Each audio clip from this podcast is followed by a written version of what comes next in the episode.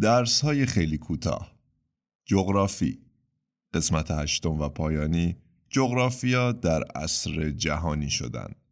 محصولی از شنوشت.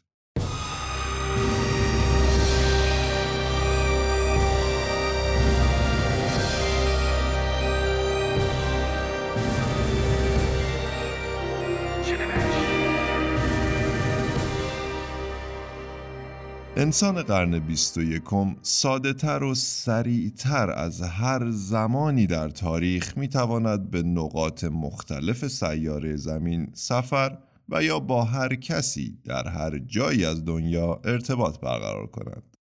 اینها نتایج پیشرفت های بزرگ بشری در عرصه ارتباطات و حمل و نقل است که باعث شده عصر حاضر را عصر جهانی شدن بنامند.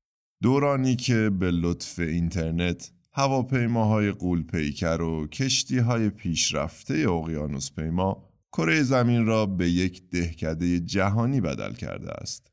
علم جغرافی نیز مانند شاخه های دیگر دانش متأثر از جهانی شدن و پیامدهایش بوده است. یکی از ارکان اساسی جهانی شدن جابجایی های گسترده و بینون مللی است. همان گونه که در قسمت چهارم شنیدیم جابجایی های گوناگون پیامدهایی ناگزیر برای جغرافیا به همراه دارد. امروزه هزینه و زمان مسافرت ها به صورت چشمگیری در مقایسه با قرون بیستم، نوزدهم و هجدهم کاهش یافته است. به عنوان مثال، اگر فردی در قرن هجدهم قصد داشت طول اقیانوس اطلس را بپیماید تا خودش را از اروپا به آمریکا برساند باید تن به مسافرتی می‌داد که پنج هفته زمان می برد. میانگین زمانی چنین مسافرتی در اوایل قرن بیستم به هشت روز رسید در حالی که امروز به لطف صنعت هواپیمایی مدرن چنین مسافرتی چند ساعت بیشتر زمان نمی‌برد. هزینه های چنین سفری نیز با گذشته قابل مقایسه نیست و امروزه در مقایسه با گذشته های نچندان دور افراد بسیار بیشتری قادر به پرداخت هزینه چنین سفر درازی هستند. فراهم بودن اینترنت و دسترسی آنی و ساده به اطلاعات از دیگر نتایج جهانی شدن است. همه اینها در کنار هم اقتصاد جهانی را بیش از پیش متأثر ساخته است و موجب شده تا تجارت مرزها را در نوردد و اقتصاد جهانی به هم پیوسته ای را ایجاد کند. به همین منوال شغلهای جدیدی به وجود آمده و مشاغل زیادی نیز نابود شده است. برون سپاری های گسترده نیز باعث شده شغلهای زیادی حذف شوند به طوری که امروزه چالش بیکاری مسئله اصلی برخی از جوامع انسانی است. علاوه بر این تأثیرات مثبت و منفی بر اقتصاد هر کشوری به ویژه اقتصادهای بزرگ نتایجی جهانی در پی دارد که خود در بردارنده چالش های زیادی است. به عنوان نمونه از تأثیرات دراز مدت توسعه اقتصادی بر آب و هوا و گرم شدن تدریجی کره زمین نمی‌توان غافل شد.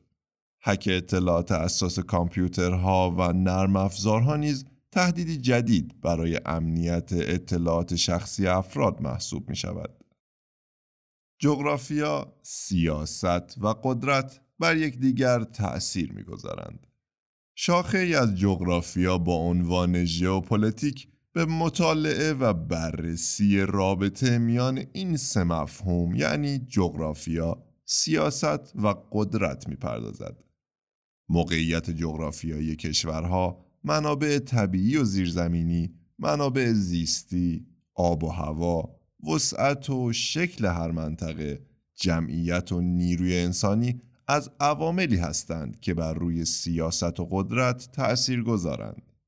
مثلا نیاز به فضا و منابع برای جمعیت در حال افزایش، دسترسی به آبراه های بین المللی، تسهیل و تسریع صادرات و واردات از جمله مسائلی هستند که مستقیما با ویژگی های جغرافیایی هر منطقه در ارتباطند.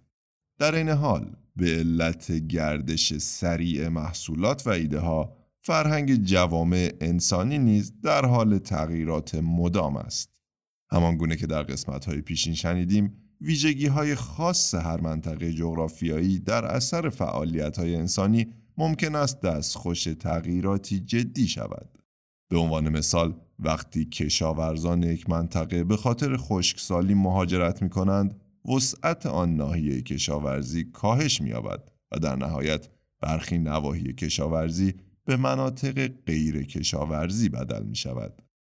علاوه بر تأثیراتی که چنین تحولاتی بر زیست بوم و بوم سازگان باقی می‌گذارد موجب تغییر در چرخه اقتصادی آن منطقه نیز می شود. به بیان دیگر تغییرات جغرافیایی هم برای طبیعت و محیط زیست و هم برای انسان و جوامع انسانی پیامدهایی جدی به همراه دارد. بدین ترتیب جهانی شدن داده ها ابزارها و یافته های ارزشمندی در اختیار جغرافیدانان قرار داده تا بتوانند به مطالعه تعامل انسان و طبیعت بپردازند.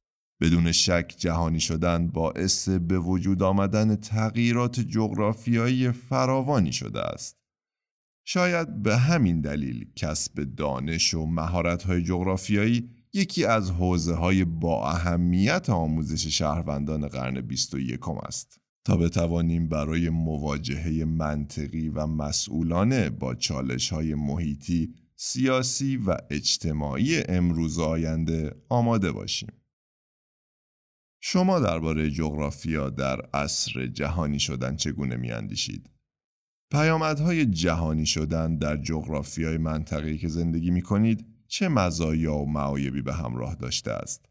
با طرح این سوالات به پایان آخرین قسمت از مجموعه جغرافی از سلسله درس های خیلی کوتاه می رسیم. لطفاً پاسخهایتان را با ما و دیگر مخاطبان در شبکه های اجتماعی شنوشت قسمت کنید. با اشتراک در وبسایت شنوشت.com می توانید به سریال های پادکستی بلند شنوشت گوش کنید. ممنون که همراه ما بودید. پاینده و پیروز باشید.